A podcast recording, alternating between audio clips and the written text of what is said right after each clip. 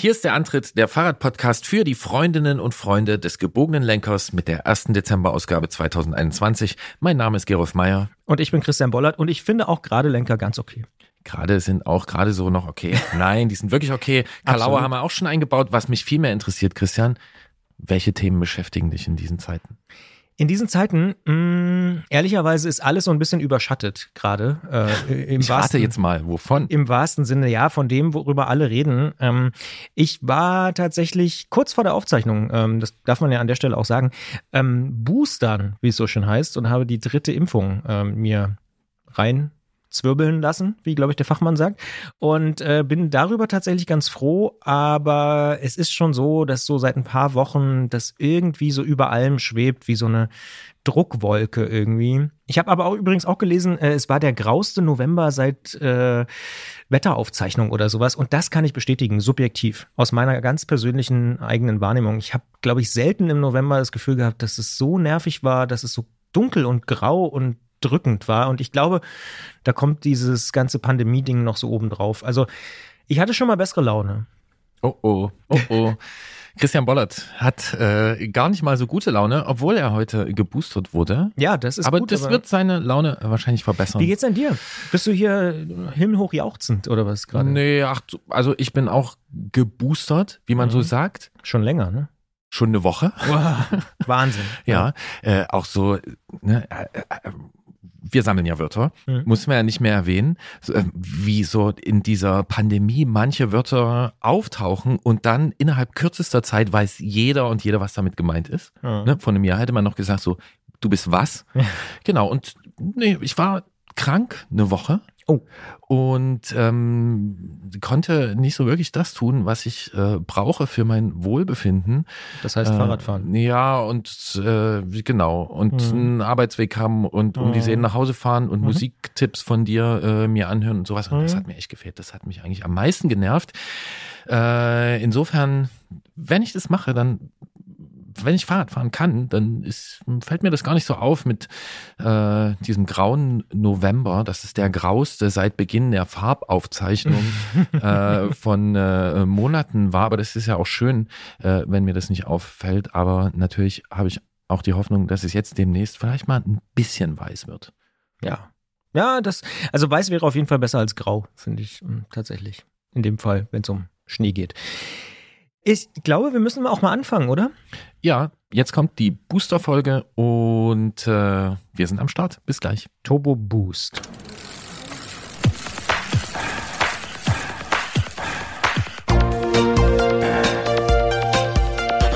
Antritt: Alles rund ums Radfahren bei Detektor FM.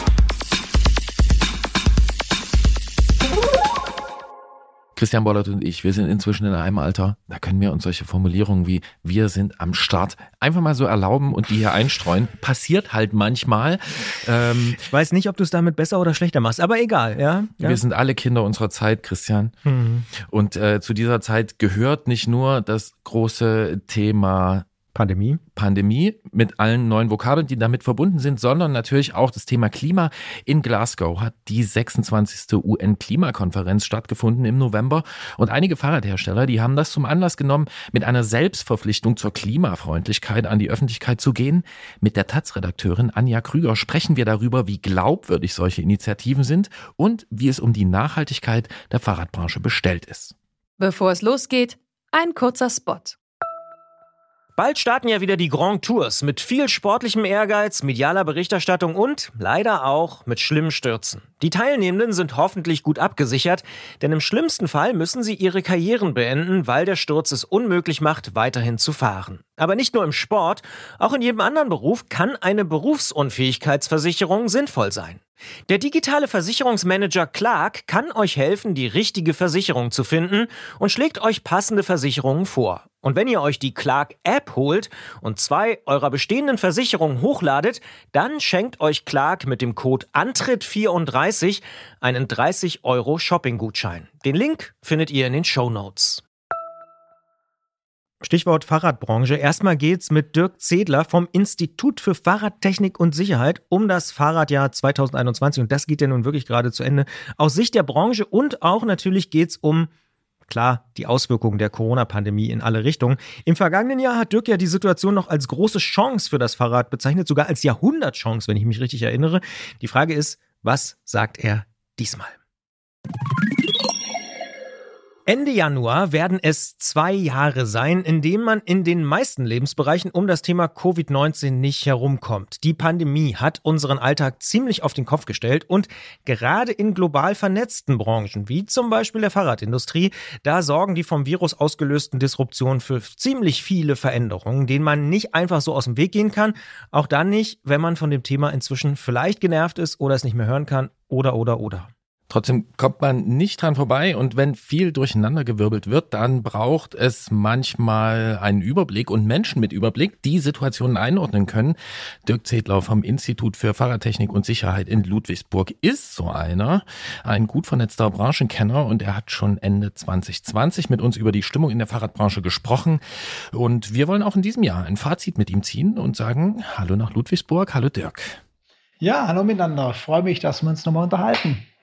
Dirk, 2020 hast du äh, das Jahr resümiert mit dem Ausdruck verrückt positiv. Ähm, wie nennen wir jetzt 2021?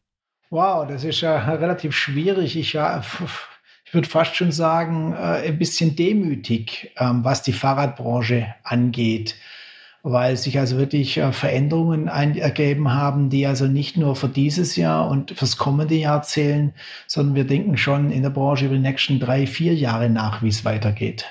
Warum? Ja gut, wir haben äh, ja die durchbrochenen Lieferketten, die ja alle Orten irgendwie erzählt werden. Die Autobranche eigentlich jeden Tag im Fernsehen mit, wir haben Chipmangel und, und alles Mögliche.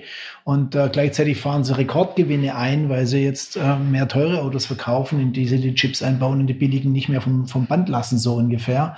Und in der Fahrradbranche haben wir wirklich einfach die Thematik, wir haben ja die denkenden, sag ich mal, Köpfe in Europa und in Amerika, in Nordamerika. Und wir haben das Mehrzahl der arbeitenden Hände ja in Asien. Und in Asien ist einfach eine Situation entstanden, dass die am Anfang natürlich früh befallen waren von diesem Virus, aber dann sehr radikal und sehr tiefgehend praktisch Maßnahmen ergreifen. Also gerade jetzt, wo wir miteinander reden, kommt in einigen Teilen Asiens die Fahrradwelt aus dem fünfmonatigen Lockdown. Das heißt, wir haben fünf Monate keine Bauteile produziert in manchen Ländern Asiens. Und da kann man sich ja vorstellen, was es bedeutet. Typischerweise ähm, werden Fahrräder des kommenden Jahres ab Mai produziert. Das heißt, man beginnt im Mai, sagen wir mal, jetzt sind wir 21, man hätte im Mai 21 beginnen müssen, die Modelle für das Jahr 22 äh, vom Band laufen zu lassen. Da dauert die Produktion ja ein Weilchen. Dann äh, haben wir ja zehn Wochen äh, Verschiffung ungefähr und dann sind die Sachen ja beginnen dann so im Oktober, November in die Fahrradläden Europas zu kommen. Und wenn wir jetzt zurückrechnen, das haben wir äh, Anfang Dezember, das rechnen wir fünf Monate zurück und dann weiß man, was dieses Jahr in vielen Firmen war. Das heißt, es gab noch gar keine 22er Produktion bei den meisten produzierenden Betrieben in Asien. Und in der Folge ist es so, dass auch Firmen, die in Europa assemblieren, also sprich Montagebetriebe haben, es gibt ja in Deutschland noch eine Reihe von Montagebetrieben, die gibt es aber ja auch in, was weiß ich, Rumänien, Ungarn, äh, Tschechoslowakei und so weiter. Also in diesen ganzen, äh, ganzen Ländern gibt es noch ganz viele Montagebetriebe und die sind alle ähm, praktisch jetzt lahmgelegt, mehr oder weniger, weil sie keine Bauteile haben. Und im Ergebnis ist so, dass ähm, viele Kurzarbeit haben. Das betrifft die deutschen Betriebe und in anderen Betrieben, die sind teilweise ganz lahmgelegt. Und ist, ja, verzweifelt ist eigentlich in der Fahrradbranche niemand, aber wie gesagt, demütig geworden und froh darüber, wenn mal was funktioniert. Weil allein wenn wenn man ein Elektrofahrrad sieht, man hat den Motor, man hat den Rahmen, man hat die Gabel, man hat alles und dann fällen hinterher Lenker und Vorbau und Sattel und Sattelstütze, also Kleinteile, kann ich ja trotzdem das Fahrrad nicht bauen, weil wenn ich sie baue, wo stelle ich sie hin, weil ich kann sie nicht in Karton packen. Also da ist wirklich einiges durcheinander und das merkt der Verbraucher vielleicht noch nicht so, weil die Radläden waren ja alle noch bestückt. Man hat zwar nichts nachordern können im Jahr 21, das heißt, das, was beim Radhändler vorrätig war, das konnte man entsprechend halt ähm, kaufen, aber da konnte nichts nachordern. Wenn die Größe nicht gepasst hat, ging es nicht.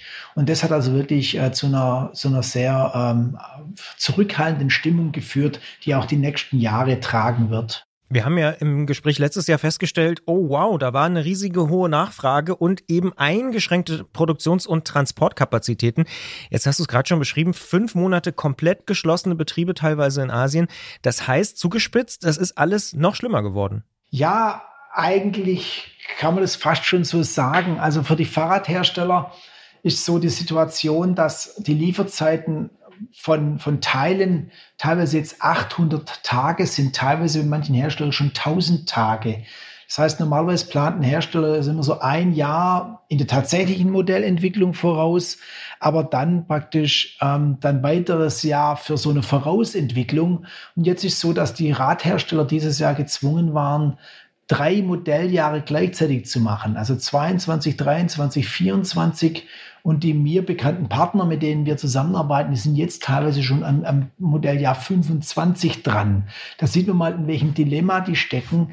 Und parallel ist so, dass viele Radhersteller jetzt ähm, anfangen, noch mehr Produktion wieder zurück nach Europa zu holen. Also da ist eine ganz klar eine Umkehr, eine Trendwende, dass man jetzt überlegt, äh, parallel neben der Schwierigkeiten der aktuellen Beschaffung, wie kann ich die Beschaffung langfristig verändern, damit eben solche Situationen nicht mehr passieren, weil man jetzt wirklich im Moment viele Hersteller noch nicht sagen können, was wird nächstes Jahr tatsächlich in die Läden kommen und was wird nicht kommen. Also das ist eine ganz schwierige Situation und die wird auch noch überlagert für den Transportproblematiken. Also man kann sagen, der Transport ist Faktor 10 gewachsen im vergangenen Jahr, wobei der Faktor 10 teilweise ein theoretischer Wert ist, weil es kann sein, auch wenn man heute einen Container bezahlt, der aus Asien kommt, ist nur lange nicht gesagt, dass man ihn auch kriegt. Also da ist wirklich äh, durch die Pandemie alles durcheinander. Die Container sind immer an der Stelle, wo man sie nicht braucht. Es sind ja nicht weniger worden. Also durch die Pandemie hat ja nicht eine Reederei gesagt, ich habe jetzt einfach weniger Container, sondern die Container sind durch das, dass der Lockdown mal in Amerika war, dann war mal in Europa, dann war er in Asien, sind die Container so weit weltweit durcheinander geschüttelt praktisch, dass, dass dieser Fluss, dieser kontinuierliche Warentransport nicht mehr stattfindet. Also es sind viele, viele Faktoren, die also wirklich ähm, sich gegenseitig negativ beeinflussen und wir müssen mal abwarten, was da eben entsprechend passiert in der nächsten Zeit. Wir hoffen natürlich das Beste, weil dieser Run auf das Fahrrad, der ja global existiert, wir müssen ja auch sehen, wir dürfen nicht nur Deutschland angucken oder sagen wir die benachbarten Länder, wo viel Fahrrad gefahren wird, sei es Holland, Schweiz, Österreich, Frankreich, die wir halt so in der näheren Umgebung haben, da wird ja wirklich viel Fahrrad gefahren. So wir müssen sehen, dass auch Länder wie Australien und so weiter einen echten Boom erlebt haben durch das Fahrrad und deshalb ist die Situation relativ schwierig. Das heißt, diese hohe Nachfrage, die hält also auch an. Die hohe Nachfrage hält eigentlich an, wobei man es so genau halt im Moment nicht mehr auseinanderhalten kann. Also vergangenes Jahr haben wir die Zahlen ergeben, dass wir knapp allein in Deutschland 20 Prozent mehr Fahrräder verkauft haben. Die Zahlen haben ergeben, dass der Anteil der Elektrofahrräder auf fast schon 40 Prozent angewachsen ist. Die Zahlen haben ergeben, dass der Durchschnittsverkaufspreis in den vergangenen Jahren kontinuierlich gestiegen ist und wenn man den mal ein bisschen zurückblättert, der Durchschnittspreis aller Fahrräder, die in Deutschland verkauft worden sind, das ist inzwischen bei Faktor 3 in den vergangenen acht, äh, acht Jahren, also 2013 und 2020 ist Faktor 3 zwischen dem durchschnittlichen Verkaufspreis aller Fahrräder. Also es ist unheimlich viel im Positiven hin zum Qualitätsfahrzeug, hin zum besseren Fahrrad. Wir haben fast 20 Prozent mehr Leute, die Fahrrad fahren oder Fahrräder gekauft haben. Also da ist ganz viel hin.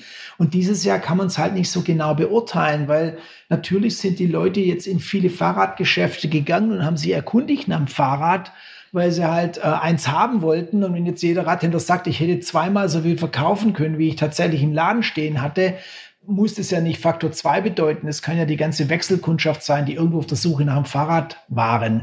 Und das macht eigentlich die Situation auch ein bisschen schwieriger. Man hat sicher sehr gut abverkauft. Alles, alle Händler oder Hersteller sind ja leer praktisch. Aber wie die Nachfrage dann von kommendes Jahr aussieht, weiß man so genau nicht. Äh, was man weiß, ist das, wie gesagt, ich habe ja das Wort demütig und ein bisschen Besinnlichkeit äh, ins Spiel gebracht. Die Fahrradhersteller haben jetzt alle dahingehend eine Bremse ein bisschen äh, angezogen, indem sie sagen, wir machen jetzt nicht so viele neue Modelle, wir lassen jetzt die, die kommenden zwei Jahre zumindest Modelle gleich damit hier nicht auch noch durch hektische Modellwechsel Irritationen in dem ganzen System passieren. Das heißt, man wird es versuchen, die kommenden zwei Jahre zu stabilisieren und diese Absurditäten, die teilweise stattfinden, äh, irgendwie zu begradigen. Und mit Absurdität meine ich zum Beispiel, dass durch die Containersituation jetzt deutlich mehr Fahrradteile eingeflogen werden, also mit dem Flugzeug transportiert werden, was natürlich für mich als jemand, der auch ein bisschen an die Nachhaltigkeit denkt, eigentlich ein Graus ist, weil Fliegen von Fahrradteilen ist also definitiv eigentlich keine ökologische Variante, um Bauteile hier äh, ins Land zu bringen. Also ja, es wird, es wird mal noch spannend bleiben. Ich vermute, wir werden uns im Jahr noch mal unterhalten müssen, zum gucken, wie sehen die nächsten Jahre aus. Aber im Moment will ich nicht schwarz malen. Gott bewahre. Nein, es ist, ist eine Luxusproblematik, wenn viele Leute Fahrrad fahren wollen. Aber es ist wirklich eine Herkulesaufgabe für Hersteller und Händler, in die Glaskugel zu schauen, wo stehen wir im, im übernächsten Jahr, wo stehen wir im nächsten Jahr. Das kann eigentlich im Moment so genau niemand sagen. Mal ganz knapp zusammengefasst, hat diese Demut auch was damit zu tun, wenn ich das alles so versuche, ja, auf einen Nenner zu bringen, dass man eben auch sagt, wir brauchen jetzt auch ein bisschen Zeit, um Stabilität zu haben, um beispielsweise wirklich Produktion in Europa oder auch in den USA selber aufzubauen? Also ich denke schon, das ist der Weg, dass die, die Firmen sich anders aufstellen, dass die sich auch überlegen, äh, wie, wie gehen wir mit Liquiditäten um, wie gehen wir mit dem ganzen Thema um. Also wir haben in der Fahrradbranche, wir kommen ja alle aus dem Sportbereich. Ich meine, es war ja, Fahrrad war ja bis zum Zweiten Weltkrieg das große Ding, war Mobilität. Dann war es jahrelang nur noch armer Leute-Fahrzeug. Dann wurde es, äh, seit das Mountainbike gibt es dann doch wieder Sportgerät. Und seit ungefähr zehn Jahren wird es wieder Mobilität. Und die Fahrradbranche muss einfach jetzt sich mit den Gedanken abfinden, dass Mobilität auch andere Ansprüche hat. Also wenn selbst Dinge knapp werden wie Bremsbeläge, Schläuche, Bremsscheiben, also allerweltsartikel. Ja, wenn man auf dem Schlauch plötzlich 20 Wochen warten muss, dann ist die Welt des Fahrrades halt nicht mehr in Ordnung.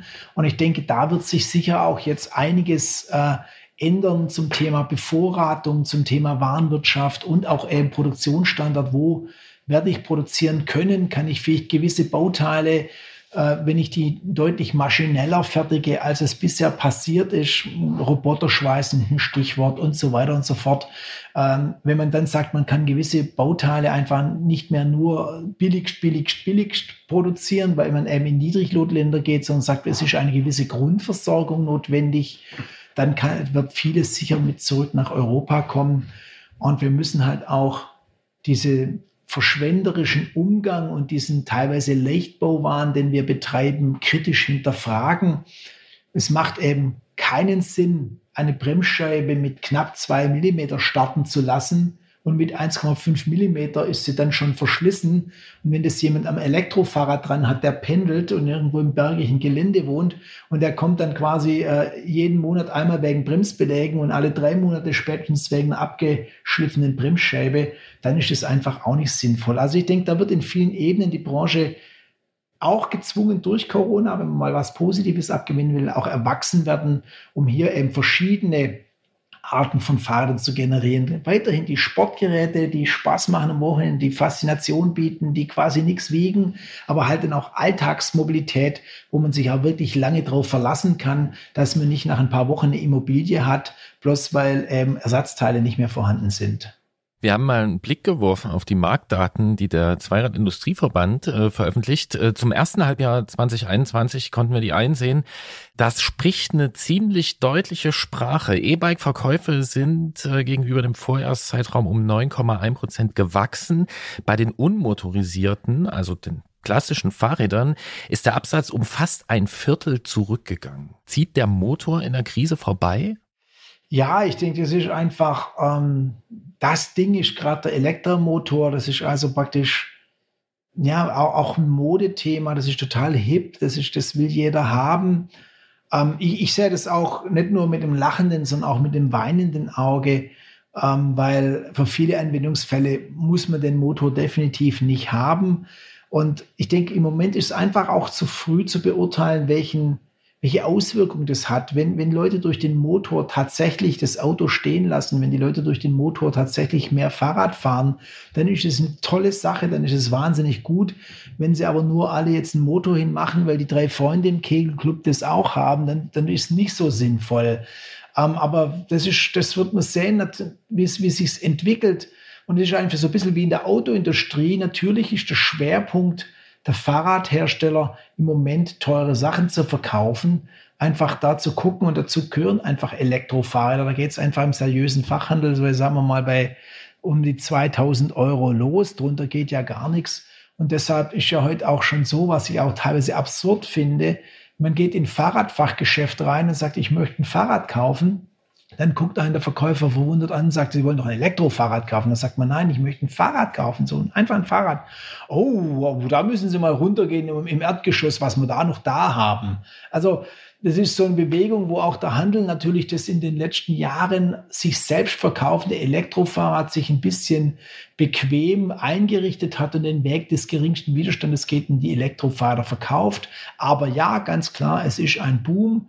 Wenn jetzt die wieder zehn Prozent mehr Elektrofahrräder verkauft werden, dann sind wir bei, bei, bei 50 Prozent des Verkaufs der Elektrofahrräder am Gesamtmarkt. Und es wird wahrscheinlich, vermute ich mal, sogar noch zunehmen. Aber ist doch schon spannend irgendwie, also du, du, hast es Premium genannt oder teuer, aber eigentlich ist es doch auch bemerkenswert, ne, dass ein Produkt, was eigentlich komplexer ist, mehr Bauteile hat, in Zeiten von Lieferschwierigkeiten dann das klassische Fahrrad überholt. Das ist die Bequemlichkeit der Menschheit. Also es ist einfach so, dass, dass die Leute es bequem haben wollen. Das hat die Autoindustrie, wenn man mal ein bisschen nach links und rechts guckt, ja perfekt gespielt. Was hat denn die Autoindustrie in den vergangenen 20 Jahren bis zur Perfektion gemacht. Die Autoindustrie hat das Transportmittelauto zum besseren Wohnzimmer für den Bürger gemacht zu einem erschwinglichen Preis. Ja. Die Autos sind typischerweise fast besser ausgestattet wie die Wohnung der Leute und das hat die Autoindustrie gemacht und die Fahrradindustrie rennt da so ein bisschen hinterher oder macht es ähnlich.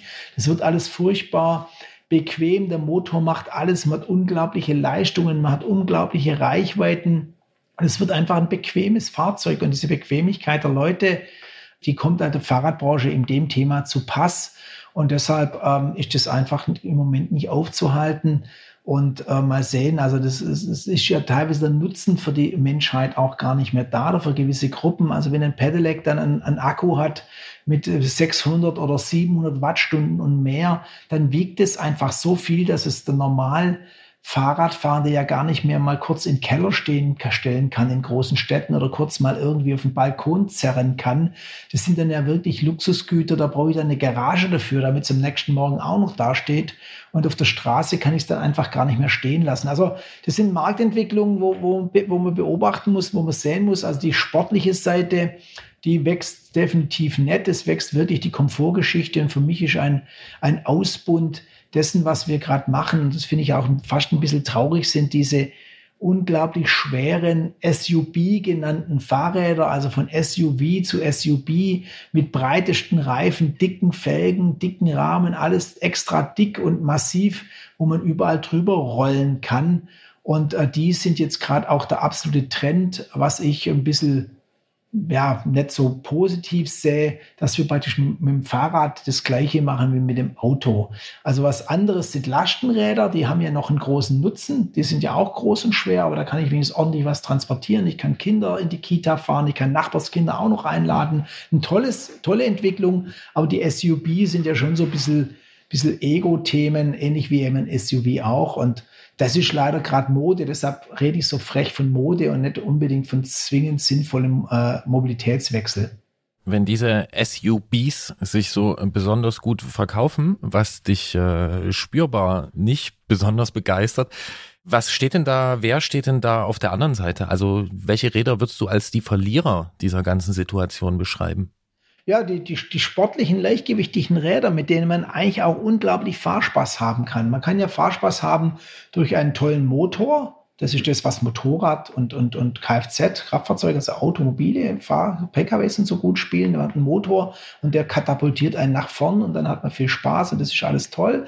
Und, das, und dann Elektrofahrrad hat es ja heute auch. Ich meine, wir haben ja selbst im Stadtrad heute 80 Newtonmeter Drehmoment drin. Das ist ja, unglaubliche, unglaubliche Beschleunigungsorgien sind da möglich. Aber die Räder, wenn man ehrlich ist, fahren sie ja nicht mehr so toll für mein Empfinden, weil sie so schwer sind, so behäbig sind. Und auf der anderen Seite, die Verlierer sind eigentlich die wendigen, schicken Fahrräder, die heute ja kaum mehr jemand im Programm hat und auch ein Händler eigentlich kaum mehr verkaufen will. Irgendwelche leichtgewichtigen Trekkingräder, die sagen mal 15, 16 Kilo wiegen, ja, oder vielleicht auch mal 17 gegenüber 27 bis 30, was ja so ein SUV locker wiegt. Und die fahren sich ganz anders. Und da kann man auch schick und lässig Fahrrad fahren. Und es fühlt sich einfach leichtgewichtig und leichtgefüßig an. Also ein ganz anderes Fahrgefühl, nicht durch den Motor getrieben, nicht so, oh, so brachial, sondern einfach diese Wendigkeit in auf die Spitze getrieben ist sowas ja mit einem Rennrad. Ich meine, wer mal ein leichtes Rennrad gefahren ist, der weiß einfach, wie schön äh, Fahrradfahren und, und, und diese Leichtigkeit fast schon des Fliegens äh, geräuschlos äh, entwickeln kann. Und wir entwickeln uns mit dem Thema Fahrrad halt einfach in die andere Richtung. Und äh, insofern ist das für mich schwierig. Wobei wir ja eine kleine Gegenbewegung haben.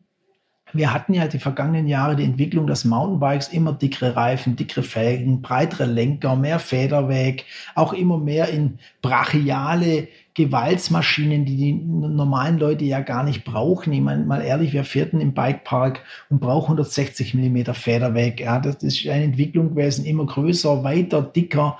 Und da ist jetzt als schöne Gegenbewegung eigentlich das Gravelbike entstanden. Und das hat ja auch zwar nicht die gigantischen Verkaufszahlen eines Elektrofahrrades, aber doch sehr stark an, an Aufwind gewonnen. Das heißt, das Rennrad ist mehr oder weniger ganz wenig worden, aber Gravelrad ist echt so eine Art Mode. Das Gravelrad ist jetzt genau da, wo 1990 das Mountainbike war. Das kann alles genau das, was ein 19, Mountainbike von 1990 auch kann. Das ist nur relativ leicht.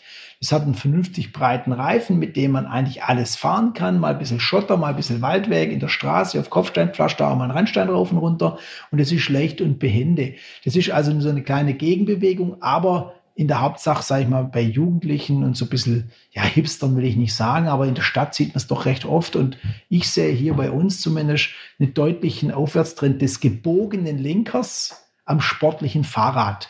Aber das klassische Mountainbike ist der finale Verlierer. Das klassische Mountainbike ist ja tot. Schon 2020 war Ende 2020 60 Prozent der Mountainbikes oder über 60 Prozent der Mountainbikes hatten einen Motor und nur noch 40 oder knappe 40 Prozent hatten keinen.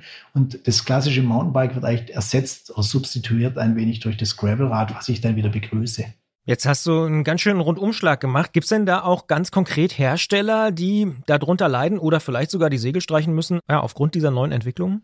Ja, eher, eher die Schwierigkeit, da haben wir vergangenes Jahr auch schon ein bisschen drüber geredet, wie es mit den Kleinen aussieht. Und die Kleinen, da bin ich ernsthaft in Sorge. Also klein ist für mich alles unter 100.000 produzierten Fahrrädern. Weil wir in, erleben in der Branche eine Konzernisierung, nenne ich es wieder. Ich weiß gar nicht, ob es das Wort gibt. Also wir erleben jetzt, dass immer mehr Fahrradfirmen unter das Dach von großen Konzernen schlüpfen.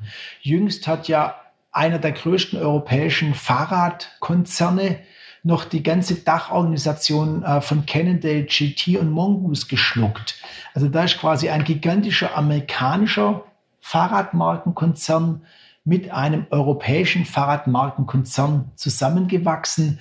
Und das müsste jetzt eigentlich mit Abstand der größte Fahrrad Hersteller auf dem Planeten sein, so ähnlich wie das bei Volkswagen ja auch ist. Die haben ja von Lamborghini über Ducati bis Audi und tatsächlich VW, Porsche, MAN auch alles unter einem Dach. Und so etwas erleben wir jetzt auch bei in der Fahrradindustrie. Das heißt, die ersten Konzerne sind in Schwierigkeiten, aber die fusionieren dann, weil sie groß genug sind. Aber die Kleinen eben, die jetzt, sage ich mal, innovativ sind, teilweise auch wirklich eh Marktsegmente besetzen, die sonst keiner besetzt um die muss man sich schon Gedanken machen, dass die der Verlierer in diesem großen Spiel sind.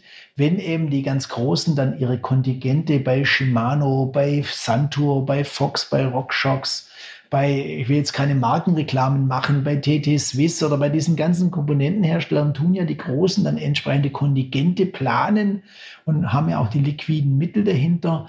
Und so in Schwierigkeiten geraten eigentlich alle Kleine, die nicht die wichtige Rolle bei den Zulieferern spielen. Und dann wird sich schon zeigen, äh, wie fair auch Hersteller wie Bosch, Bose, Panasonic, Yamaha, die ganzen Motorenhersteller, die Shimano, SRAMs und so weiter, wie die fair die einfach am Markt umgehen, weil auf die kommt es jetzt eigentlich schlussendlich an, wer dann kommendes Jahr überhaupt noch Fahrräder produzieren kann oder in den kommenden Jahren, weil Rahmen sind eher weniger das Problem, gesamt gesehen, wenn nicht gerade zufällig ein Lockdown ist. Das Problem sind eher die Bauteile, wie ich schon gesagt habe, Bremsen, Schaltungen, all diese Dinge sind teilweise rar, Federgabeln und sowas. Das dauert hunderte, fast tausende von Tagen, bis man eine neue Bestellung platzieren kann. Letztes Jahr haben wir verrückt positiv genannt. Jetzt bist du demütig. Probleme gab es letztes Jahr auch schon, aber auch Chancen. Ähm, du hast trotz aller Schwierigkeiten die Situation vor einem Jahr als die größte Chance fürs Fahrrad in 100 Jahren bezeichnet. Wird die Chance denn genutzt? Bist du zufrieden? Also ich denke, äh, die Professionalisierung nimmt ganz, ganz gute Züge an. Ich denke, äh, die mit Qualitätssicherungsgeschichten und das Ganze, was so in der ganzen Produktion steht, denke, da passiert sehr viel. Ich, ich stelle schon fest, dass das ein deutlicher Sprung in der Herangehensweise ist, der Professionalisierung, dass also die Hersteller schon diese Chance wollen. Und ich denke, die Bewegung hin zu einem langlebigeren Fahrrad, um eben da einfach am Markt bereitzustellen, die ist da. Aber ähm, im Moment ist es halt noch nicht in der Form da, wie wir das praktisch uns erhoffen, weil halt die ganze Sache etwas träge ist und durch die Pandemie halt nicht beschleunigt werden kann. Eine Chance, die die Fahrradindustrie nicht ausreichend genutzt hat, ist dieses Momentum in diese Wahl mit reinzunehmen. Achtung, jetzt wird's politisch. Wir kriegen ja nicht den Verkehrsminister, der dem Fahrrad gut getan hätte, sage ich jetzt mal frech. Und ja, das, also die Fahrradbranche hat leider diese historische Chance glaube ich, inhaltlich, technisch arbeiten wir sie auf, da nutzen wir die Chancen. Es ist ja, wie gesagt, auch, was wir vorher hatten, diese Bewegung zurück nach Europa. Portugal als Stichwort, ein großer Wirtschaftsstandort, der in Zukunft fürs Fahrrad kommen wird. Aber wir haben es verpasst, für die vielen, vielen Fahrräder, die wir jetzt verkauft haben, die in eine wirklich politische Macht umzumünzen, dass wir etwas mitzureden gehabt hätten als Fahrradwelt, als Fahrradnutzer, als Fahrradbranche, um im Koalitionsverhandlungen ein Gewicht zu haben. Also wenn man sich den Koalitionsvertrag anschaut und dann die Dürren, ich glaube, es sind fünf oder sechs Zeilen, wo es zum Thema Fahrrad geht und im letzten Satz kommt dann, ach ja, Fußgänger, da wollen wir uns auch drum kümmern, sehen wir, dass wir zwar technisch inhaltlich vom Markt her da uns wirklich eine, die Chance nutzen und uns toll entwickeln. Ich begrüße auch ausdrücklich, dass Modelle mehrere Jahre laufen und wir nicht jährlich alle Modelle neu machen.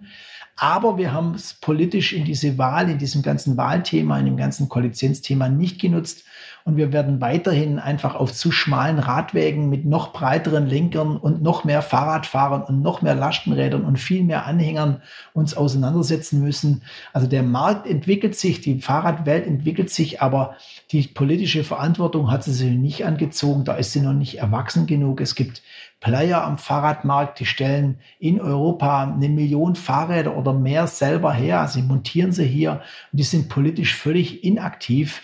Da lacht sich die Autoindustrie natürlich ins Feuchtchen, wenn wir zwar toll verkaufen und der Elektromobilitätsbonus, den wir haben, der funktioniert bei uns ja. Es werden dann nach wie vor sehr wenige Elektroautos verkauft. Wir tun es millionenfach jeden, jedes Jahr, aber wir sind nicht in der Lage, die entsprechende Infrastruktur einzufordern und uns da aufzustellen. Also insofern haben wir die Jahrhundertchance.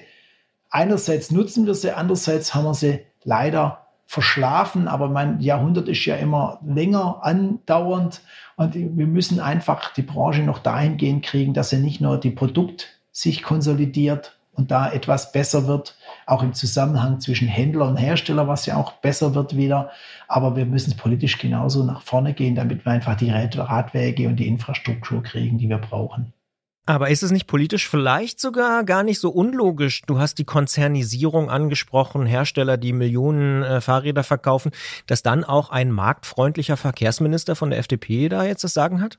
Wow, okay, mag vielleicht möglich sein. Ich sehe nur einfach, dass diese äh, Branchenteilnehmer sich gar nicht bewegen. Also die, die, die tun überhaupt nichts beitragen. Die sind kaum organisiert in den Verbänden.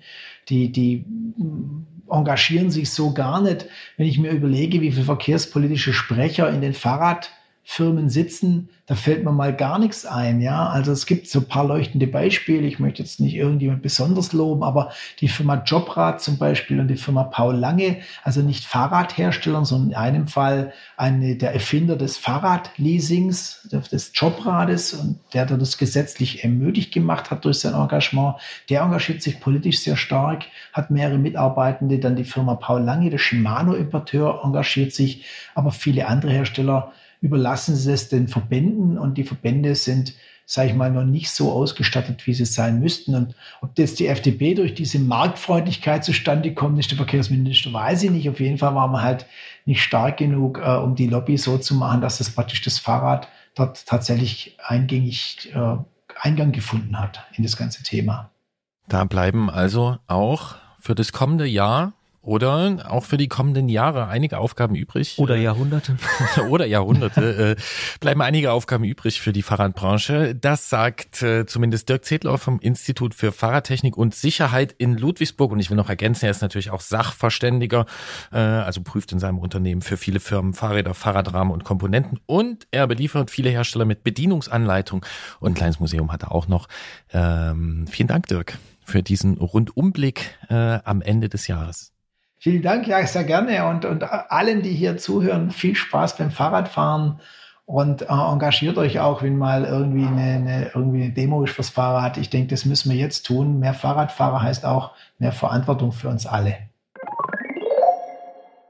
Wenn ich das so vergleiche mit dem vergangenen Jahr, dann oder mit dem letzten Jahr, dann habe ich den Eindruck, Dirk hat auch diesen grauen November erlebt. Hm, ja. ja, der hat ihn nicht, aber ich glaube nicht nur der November hat ihn da Richtung Demut nochmal so ein bisschen. Aber es waren auf jeden Fall leisere Töne, würde man, glaube ich, sagen. Ja, ähm, hast du eigentlich was vor Augen, wenn jemand sagt Sports Utility Bike?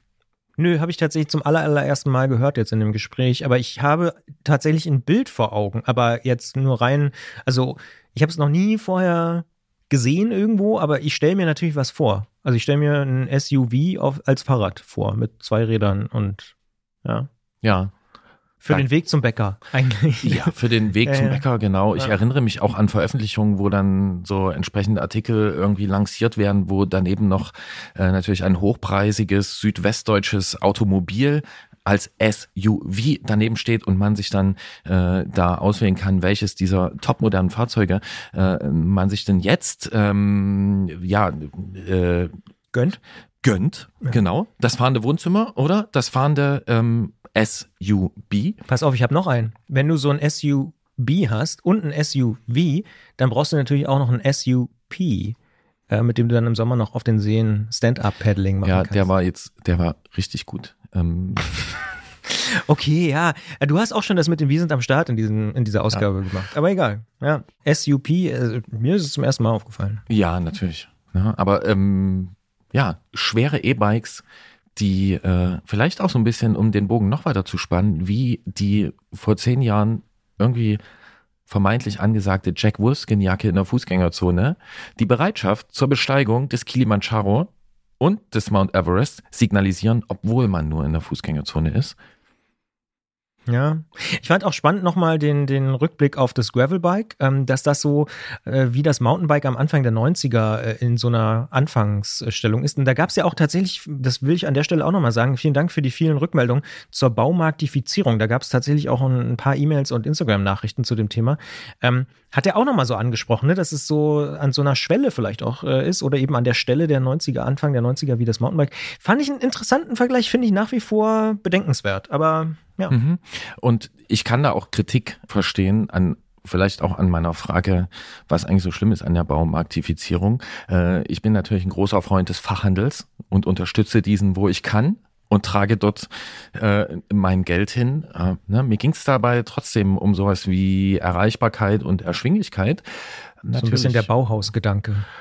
Oh, ja, so habe ich da auch noch nicht drüber nachgedacht. Ne? Aber wenn wir jetzt Na, so Massenprodukt. Nochmal aufs, also schau dir mal an, was so ein SUV kostet. Ne? Und wie das Fahrrad zu einem Lifestyle-Artikel geworden ist, der aber langsam wirklich so richtig durchschlägt im Portemonnaie. Und damit ist er wieder für einige Leute nicht erreichbar.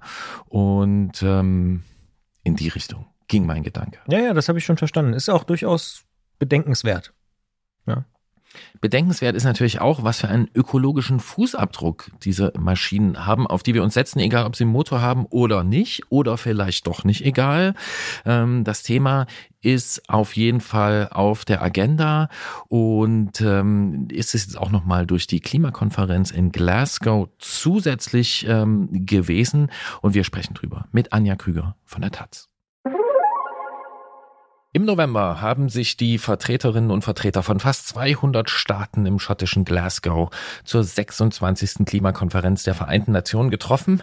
Die Weltgemeinschaft hat dort darüber beraten, wie das 1,5 Grad Ziel von Paris einzuhalten und zu messen ist. Nach dem Gipfel gibt es viel Kritik. Die Selbstverpflichtungen vieler Staaten werden aus Sicht von Umwelt- und Klimaschutzverbänden nicht ausreichen. Genau zur Konferenz hat sich unter dem Titel Shift Cycling Culture ein Bündnis mehrerer Fahrradhersteller mit einer Selbstverpflichtung zu Wort gemeldet. Man wolle die eigenen Treibhausgasemissionen dokumentieren und bis 2030, also in neun Jahren, eine Reduktion um 55 Prozent, also mehr als die Hälfte erreichen. Über die Glaubwürdigkeit solcher Selbstverpflichtungen und Nachhaltigkeit in der Fahrradbranche allgemein sprechen wir mit Anja Krüger. Sie ist Redakteurin bei der Taz und dort zuständig für das Thema Verkehr. Dementsprechend genau die richtige Frau für diese Frage und wir sagen Hallo und schönen guten Tag, Frau Krüger. Hallo. Diese Selbstverpflichtung pünktlich zur Klimakonferenz, ist das der große Wurf? Nein, Selbstverpflichtungen sind immer ganz schwierig, weil die einen nicht so richtig festlegen. Und es ist auch nicht die einzige, das ist jetzt wirklich der große Trend eigentlich in, in allen ähm, Branchen, dass Unternehmen sagen, wir, wir, wir machen klimafreundliche Produkte. Und es ist natürlich besser als gar nichts, das muss man schon sagen. Aber wenn man sich zu etwas verpflichtet, dann muss man das auch immer so machen, dass es gut nachvollziehbar ist.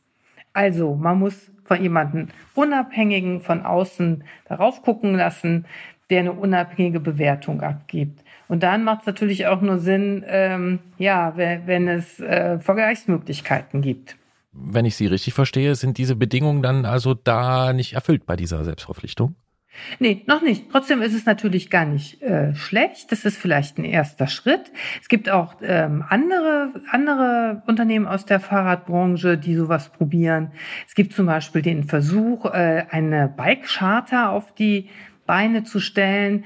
Das haben 22 äh, Unternehmen aus der Fahrradbranche unterschrieben. Und da geht es auch darum, sozusagen überhaupt erstmal Standards zu entwickeln und zu sagen, was ist denn überhaupt nachhaltig in der Fahrradbranche? Und ähm, dann ganz, ganz, ganz langfristig vielleicht sowas wie ein Siegel zu entwickeln. Denn ein Problem ist ja auch, unter Nachhaltigkeit kann man das und das verstehen. Was heißt das beim Fahrrad? Also heißt es, es kommt darauf an, dass wenig Energie verbraucht wird oder kommt es darauf an, dass die Einzelteile nicht dreimal um den Globus gefahren sind, bevor die beim Händler ankommen und solche Fragen. Sie haben schon angesprochen, so ein Siegel kennt man ja auch aus vielen anderen Bereichen. Sowas gibt's noch nicht so richtig, jedenfalls für die Fahrradbranche. Was müsste denn da rein, um Klimafreundlichkeit und Nachhaltigkeit wirklich zu messen? Sie haben so ein paar Punkte ja schon angesprochen. Also ganz wichtig ist natürlich die Frage, unter welchen Bedingungen produziert wird.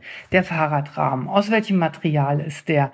Und da muss man natürlich genau hingucken. Ähm, selbst wenn, wenn, wenn es sehr energieaufwendig ist, wie bei Aluminium, kann das unter Umständen ja dadurch äh, wettgemacht werden, dass der Rahmen sehr haltbar ist oder dass der recyclingfähig ist. Es hängt also wirklich dann von Einzelfall ab. Also die Langlebigkeit ist auch eine ganz, ganz wichtige Frage. Da kann der Verbraucher ja immer so ein bisschen das sehen an der Frage, wie lange gibt es Garantie? Gibt es quasi nur die gesetzliche Garantie oder gibt es eine längere, 15 Jahre, lebenslang gibt's ja auch. Tja, wie recyclingfähig sind Materialien? Ja, und wie ist eben die insgesamte, wenn man die ganze Lieferkette durchgeht, wie hoch ist der CO2-Verbrauch? Und ich würde vermuten, dass die allerwenigsten Hersteller das selber wissen. Denn das ist natürlich wirklich eine ganz komplizierte Geschichte. Man muss seine ganze Lieferkette ähm, anschauen. Und ähm, wir wissen das ja zum Beispiel auch von Sozialstandards. Das ist gar nicht so einfach. Denn der Zulieferer hat ja auch einen Lieferanten und der hat einen Lieferanten und so weiter in die Richtung, dass das gar nicht so einfach ist, geht auch eine Diskussion auf der Mountainbike-Plattform pinkbike.com. Da ging es nämlich um diese Initiative, um Shift Cycling Culture anlässlich des Klimagipfels und diese Selbstverpflichtung äh, der Unternehmen. Und die sprechen da von ähm, äh, Scope One und Scope Two Emissionen. Äh, und da meldet sich jetzt ein Experte dort zu Wort bei Pinkbike und sagt, wenn ich nur eins und zwei, nur Scope One und Scope Two messe, dann äh, messe ich eigentlich nur die direkten äh, Emissionen äh, meiner eigenen Unternehmensgebäude äh, und äh, mein Stromverbrauch und alles, was aber dranhängt, die ganze Lieferkette, die messe ich überhaupt nicht. Und nun ist ja in der Fahrradbranche so, dass viel Produktion ausgelagert ist. Würden Sie sich dieser Kritik anschließen, dass also so eine Scope 1 und Scope 2 äh, Messung äh, überhaupt nicht ausreichend ist? Ja, würde ich auch sagen. Es muss weitergehen. Wobei man natürlich sagen muss, es ist besser, wenigstens das zu messen, als gar nichts zu messen. Und es ist natürlich gut, wenn, wenn Hersteller ihre eigenen, also die Produktionsprozesse, die sie selber in der Hand haben, tatsächlich nachvollziehen. Und es gibt ja auch einzelne ähm, Hersteller, die tatsächlich schon Nachhaltigkeitsberichte machen oder einzelne Hersteller, die sagen, äh, wir möchten bis 2025 der nachhaltigste äh, Hersteller werden und wir dokumentieren auch wenigstens unsere Produktionsweise. Und dazu gehören ja natürlich auch solche Sachen, ähm, ja, wie wird was verschickt, wird dabei viel Plastik benutzt, ähm, werden Dinge über die Luft transportiert oder versucht man tatsächlich andere Transportmöglichkeiten zu finden. Da gibt es eine riesen Palette an Stellschrauben und ein ganz wichtiger Schritt wäre, das ist zum Beispiel das, was ähm, die Bike Charter versucht, ja tatsächlich Standards zu entwickeln, dass man sagen kann, der und der Herstellungsprozess oder das und das Material, das kann man dann eben auf einer Skala von eins bis zehn den und den Punkten bewerten. Und äh, so schafft man dann auch Vergleichbarkeit. Und das wäre tatsächlich auch wichtig, dass dieser Prozess beginnt. Ich würde aber sagen, er beginnt jetzt gerade auch. Das wäre ja durchaus ein positives Signal. Und es gibt ja auch einige, die sagen, na ja, jetzt muss man auch nicht ganz so überkritisch sein. Die Fahrradbranche ist doch grundsätzlich total nachhaltig, weil die stellen ja schließlich Fahrräder her. Ja, das kann man, glaube ich, nicht sagen. Also, weil äh, das Fahrrad an sich, das ist schon, das ist natürlich im Vergleich zum Auto nachhaltig. Aber spätestens, wenn wir an ein E-Bike denken oder vielleicht an ein Mountainbike, E-Bike, da sieht man schon, dass die, die Sache ein bisschen komplizierter ist. Und wenn man sich anschaut, wie viele Fahrräder jedes Jahr in Deutschland verkauft werden, also es sind ähm, um die fünf Millionen, das ist so eine Masse, äh, wenn sich da was verändert, da kann man auch tatsächlich wirksam äh, Klimaschutz betreiben. Und es wäre natürlich auch sinnvoll, das zu tun. Nun ist aber gerade bei den äh, vielen verkauften Fahrrädern in Deutschland ja der am stärksten äh, boomende, am stärksten steigende Anteil jener der E-Bikes derzeit. Ja. Macht man sich damit nicht äh, sofort die Klimabilanz kaputt, wenn man da Motor und Akku ans Rad schraubt, oder? Also es ist auf jeden Fall, ähm, auf jeden Fall besser als ein Auto zu benutzen, ein E-Auto und von einem Verbrennerauto ganz zu schweigen. Also der Umstieg von, von Auto auf E-Bike, das ist ein absoluter Fortschritt. Das würde ich schon sagen. Und dann ist es natürlich schon auch wünschenswert, dass das E-Bike, was jemand kauft, der das Klima schützen möchte, dass das natürlich auch klimaschonend nach Möglichkeit hergestellt ist. Sie haben es ja gerade schon angesprochen, es ist dann kompliziert, ne? weil fünf Millionen Fahrräder haben Sie jetzt gesagt, das ist schon wirklich eine Menge, nicht Holz, aber in dem Fall Material. Worauf müsste man denn, oder Sie haben gesagt, es geht jetzt los. Was, was sind denn jetzt so die nächsten Schritte, die man braucht? Braucht es dieses Siegel, was Sie angesprochen haben, so Fair Fahrrad oder sowas? Ich glaube, das wäre ein guter Weg, wenn, wenn es äh, das geben würde. Denn Verbraucher stehen ja heute vor, wirklich vor der Schwierigkeit, ähm, ja wirklich sehr viel recherchieren zu müssen. Also am besten ist natürlich, wenn man bei einem Fachhändler ist, der wird sich auskennen, aber der wird auch gar nicht so viel sagen können, wenn es eben keine, keine Siegel gibt, keine Standards gibt, dann ist das einfach schwer. Und ähm, Deswegen würde ich schon sagen, ist es tatsächlich wichtig, äh, dass das jetzt anfängt, dieser Prozess und die Verbraucher heute sich eben bestimmte Fragen stellen. Eben, wie lange ist etwas haltbar? Was für ein Material ist das? Was ist mit den ganzen einzelnen Teilen? Ähm, wenn ich ein Fahrrad kaufe, bekomme ich eine Aufstellung. Wo ist, wo kommt es her? Kommen die Einzelteile aus Europa oder vom anderen Ende der Welt? Kommen die aus kleinen Unternehmen, ähm, bei denen man vielleicht tatsächlich auch mal nachgucken kann auf der Homepage oder kommen die aus irgendwelchen äh, Fabriken, in, in denen kein Arbeitsschutz beachtet wird und sowas. Und dann meistens auch da, wo kein Arbeitsschutz beachtet wird, da werden in der Regel auch keine Umweltschutzbestimmungen äh, beachtet. Also das ist schon, glaube ich, äh, das, was man heute machen kann. Das heißt aber auch, wenn man ganz ehrlich ist, das ist ziemlich kleinteilig und ich muss mich beispielsweise durch, weiß ich nicht, 20 verschiedene Homepage klicken, wenn ich 20 verschiedene Komponenten an meinem Fahrrad habe. Ja, es ist schwierig. Das würde ich schon sagen. Aber ich glaube, da kann man eben auch ein gutes Fahrrad von einem schlechten, also aus Umweltaspekten gesehen, schlechten unterscheiden. Ist natürlich schon ein Unterschied, ob ich im Discounter ein Fahrrad kaufe oder zum Fachhändler gehe, mich beraten lasse und auch sozusagen von dessen Wissen in dem Moment ja profitieren kann. Man kennt es ja aus vielen Bereichen, nicht nur aus dem Fahrradbereich, dass wenn man sich wirklich ernsthaft mit solchen Themen auseinandersetzen will, man sehr viel Recherche betreiben muss, ja. äh, um da äh, dahinter zu steigen. Warum gibt es eigentlich keinen gesetzlichen Rahmen dafür, der da Standards setzt? Ja, das ist eine gute Frage. Hoffentlich kommt der. Also eine Stellschraube ist zum Beispiel die Haltbarkeit. Also was muss der Hersteller versprechen? Wie lang zum Beispiel ein E-Bike mindestens äh, haltbar ist oder auf jeden Fall modernisierbar ist. Äh, also was muss der Hersteller zum Beispiel gewährleisten, wie lange ein Akku ausgetauscht werden kann. Das ähm, ist heute nicht besonders viel. Es sind ein paar Jahre. Es gab auch schon die politische Forderung, das auf äh, 10 oder 20 Jahre zu verdoppeln. Da fehlt es leider im Moment noch äh, an gesetzlichen Vorgaben. Im Koalitionsvertrag äh, der Ampel ist davon auch nichts zu lesen, aber man kann ja trotzdem hoffen. Hoffen kann man natürlich immer, aber ja. worauf tatsächlich viele Fahrradhersteller und ich glaube auch mittlerweile viele Kundinnen und Kunden hoffen, ist, dass sich doch einige Produkte ja verlagern und beispielsweise in Europa oder in den USA wiederhergestellt werden.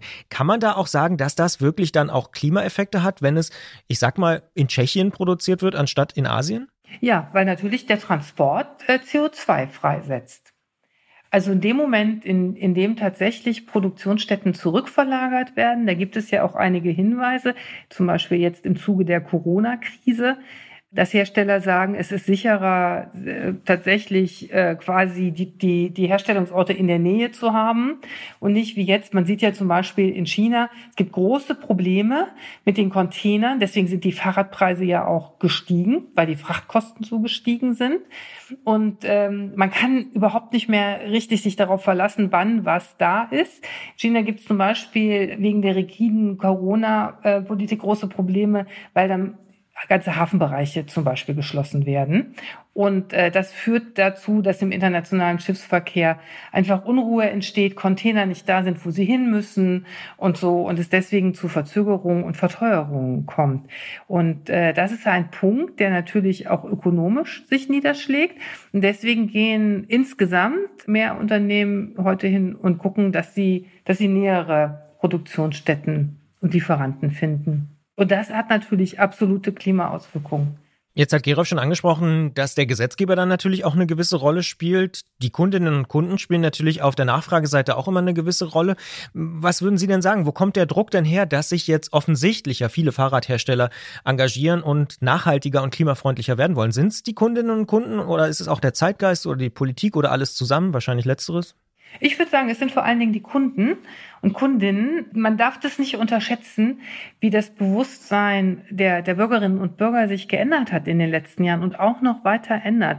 Ähm, die Verbraucher wissen, dass sie mit ihrer Produktentscheidung eben auch ja, ein, eine Umweltentscheidung, eine Klimaentscheidung treffen. Und sehr viele Leute, die mit dem Fahrrad fahren, sind eben sehr klimabewusst und wollen dann natürlich auch wissen, wie die Räder, die sie herstellen und auch das ganze Zubehör, ja, wie das hergestellt worden ist und was das für eine Klimabilanz hat. Und ich glaube, dass das ein Trend ist, der immer mehr zunehmen wird. Und äh, das gilt auch für den Fahrradbereich, aber nicht nur für den Fahrradbereich. Gilt auch für, für zum Beispiel Autos. Dass natürlich ein E-Auto, was nicht nachhaltig hergestellt ist, ähm, ja, daran haben die Kunden eben keinen Spaß oder wenig Spaß. Und das ist natürlich fürs Klima so gesehen eine große Chance. Das ist schon auch eine sehr gute Entwicklung. Aber ist es nicht auch so, dass man heute als halbwegs modernes Unternehmen an so einer klimafreundlichen Außendarstellung überhaupt nicht vorbeikommt? Und ähm, man sich dann ja die Frage stellen kann, wenn es einfach zu einem, sage ich mal, halbwegs progressiven Image gehört, ähm, wie glaubwürdig das alles ist? Ja, das ist das Problem. Also das ist natürlich auch Marketing, ganz oft Marketing. Und ähm, wie ernst ein Unternehmen das nimmt, das sieht man eben daran, wie transparent es das macht und wie nachvollziehbar. Also es gibt ja durchaus ähm, auch deutsche, deutsche Fahrradhersteller, Monteure, die auch zum Beispiel jetzt den ersten Klimabericht rausgegeben haben oder Nachhaltigkeitsberichte. Und das ist schon mal was anderes, als wenn man einfach nur auf seine Homepage schreibt, oh, und wir sind auch nachhaltig. Denn in dem Moment, in dem es die Chance gibt, das nachzukontrollieren, hat es natürlich eine ganz andere Ernsthaftigkeit. Und man muss auch sagen, bei kleineren Fahrradmanufakturen, da haben Kunden natürlich auch nochmal ähm, eine ganz andere Chance, wirklich hinzugucken und äh, den Produktionsprozess äh, vielleicht mit eigenen Augen zu sehen. Das sagt Anja Krüger. Sie guckt genau hin, wenn es um das Thema Verkehr geht, denn sie ist Redakteurin bei der Taz für genau dieses Thema und hat für uns über die Klimaziele und Nachhaltigkeit in der Fahrradbranche, in der deutschen Fahrradbranche vor allen Dingen gesprochen. Vielen Dank für das Gespräch und für die Einsichten. Vielen Dank. Für mich ergibt sich da ein großer Zwiespalt. Welcher? Naja, ich denke da an der Stelle einfach manchmal Konsumverzicht. Langlebigkeit und so? Oder also, ja, Langlebigkeit mhm. oder einfach ja, mit dem, was man hat, irgendwie zufrieden sein. Gibt nur zwei Probleme. Ähm, das sagt sich einfach, wenn man das hat, was man braucht und vielleicht sogar noch ein bisschen mehr. Äh, und wir haben ja auch über die Zustände in der Fahrradbranche gesprochen. Ähm, und äh, meinetwegen kleine Unternehmen, die sind ja auch auf einen gewissen Umsatz angewiesen. Wie löst man das Ganze nun? Ja, naja, ja, äh, wie immer, ne? Leider sage ich es, glaube ich, relativ oft, es ist kompliziert. Es äh, gibt da wahrscheinlich nicht so die einfache Antwort, weil du sagst vielleicht die kleinen Unternehmen, aber es geht ja auch tatsächlich um die Arbeitsplätze der Leute. Wenn wir jetzt alles nach Europa holen, dann gibt es in Asien, also wird natürlich so in der Form nicht passieren, aber nehmen wir mal an, wir würden die Hälfte der Produktion nach Europa holen, würde es die Hälfte der Produktion in Asien nicht mehr geben und die Leute hätten auch dort dann keine Arbeitsplätze in dem Moment mehr, müssten sich wieder was anderes suchen. Also es ist schon, ja, wie es so doof wie es klingt, aber alles hängt mit allem zusammen. Ne? Ja, und das Erste, was mich äh, aus ökologischen Gesichtspunkten bei einer Produktion in Europa, bei einer Rahmenproduktion hier interessieren würde, ist natürlich auch, wo kommen eigentlich die Rohre her? Oh. Ja, ähm, wenn das alles in Einzelteilen ähm, über weite Distanzen transportiert wird und dann hier zusammengebaut, also ich freue mich, wenn Leute hier äh, Rahmen produzieren, wenn es das hier wieder gibt, ne? aber auch da ist die Rechnung wiederum kompliziert. Naja, aber das ist ja wiederum ganz gut, weil dann kann man häufig drüber in Podcasts reden und äh, langfristig glaube ich nach wie vor, und da widerspreche ich jetzt mal so ein bisschen meiner grundsätzlichen Stimmung der letzten Wochen, es ist was in Bewegung, das hat sie ja auch gesagt, da passiert was und man muss einfach, glaube ich, gucken, dass man sich da nicht zu sehr blenden lässt und ja, dass man vielleicht auch einheitliche Standards, einheitliche Regeln schafft, die es allen Nutzerinnen, Nutzern, Käuferinnen und Käufern irgendwie erleichtert und ermöglicht, ähm, das schnell und irgendwie ohne großen Aufwand ähm, zu kontrollieren und einzuschätzen. In meinen kühnsten Träumen natürlich nicht als Selbstverpflichtung, sondern unabhängig kontrolliert. Ja, das hat sie auch angesprochen, dass es irgendwie jemand Drittes gibt oder so, der, der das ähm, checkt. Ja, das, das wäre der, wie sagt man so schön, äh, der heilige Gral der Goldstandard. Ja. Aber Christian, weißt du was? Es gibt auch Dinge, die sind überhaupt nicht kompliziert, wenn man sie einmal verstanden hat. Und zwar? Antritt gibt's zweimal im Monat. Richtig. Die erste Folge am ersten Freitag des Monats. Die zweite Folge, da wird's nur leicht komplizierter, aber ist eigentlich auch ganz einfach. Die zweite Folge für Abonnenten und Abonnentinnen bei Apple Podcasts und die Leute, die uns unterstützen bei Steady am zweiten Freitag. Und für alle anderen gibt's die zweite Ausgabe dieses Podcasts im Dezember am 16. Bis dahin erreicht ihr uns unter antritt.detektor.fm mit Lob, Kritik, Anregungen und Ausfahrten und natürlich auch auf Instagram oder Facebook. Ich versuche es nochmal ähm, zu wiederholen und zu verstehen. Die erste Ausgabe gibt es immer am ersten Freitag des Monats. Die zweite Ausgabe gibt es entweder am zweiten Freitag des Monats bei Steady oder Apple oder am dritten Freitag des Monats. Das heißt, am vierten Freitag des Monats gibt es keine neue Ausgabe. Ist das so korrekt? Das ist so korrekt. Dankeschön. Aber da ist bald Weihnachten. Stimmt. Das ist ja auch noch. Ja. Ich bin sehr froh, dass dieses Jahr sich so langsam auch zu Ende neigt, muss ich sagen. Und ich bin sehr froh, dass, so wie das auf deinem Pullover schon dargestellt ist, der blaue Streifen der Hoffnung äh, auf deinem grauen Pullover sich auch während dieser Aufzeichnung langsam in dein Gemüt bewegt hat. Du überinterpretierst mich da vielleicht ein bisschen, aber ja. Na gut, ja. vielleicht sollten wir einfach aufhören, hier zu quatschen und du äh, schlägst mir einen Song vor. Ich finde, du kannst heute dran sein. Ich habe gerade keinen im Kopf. Mhm.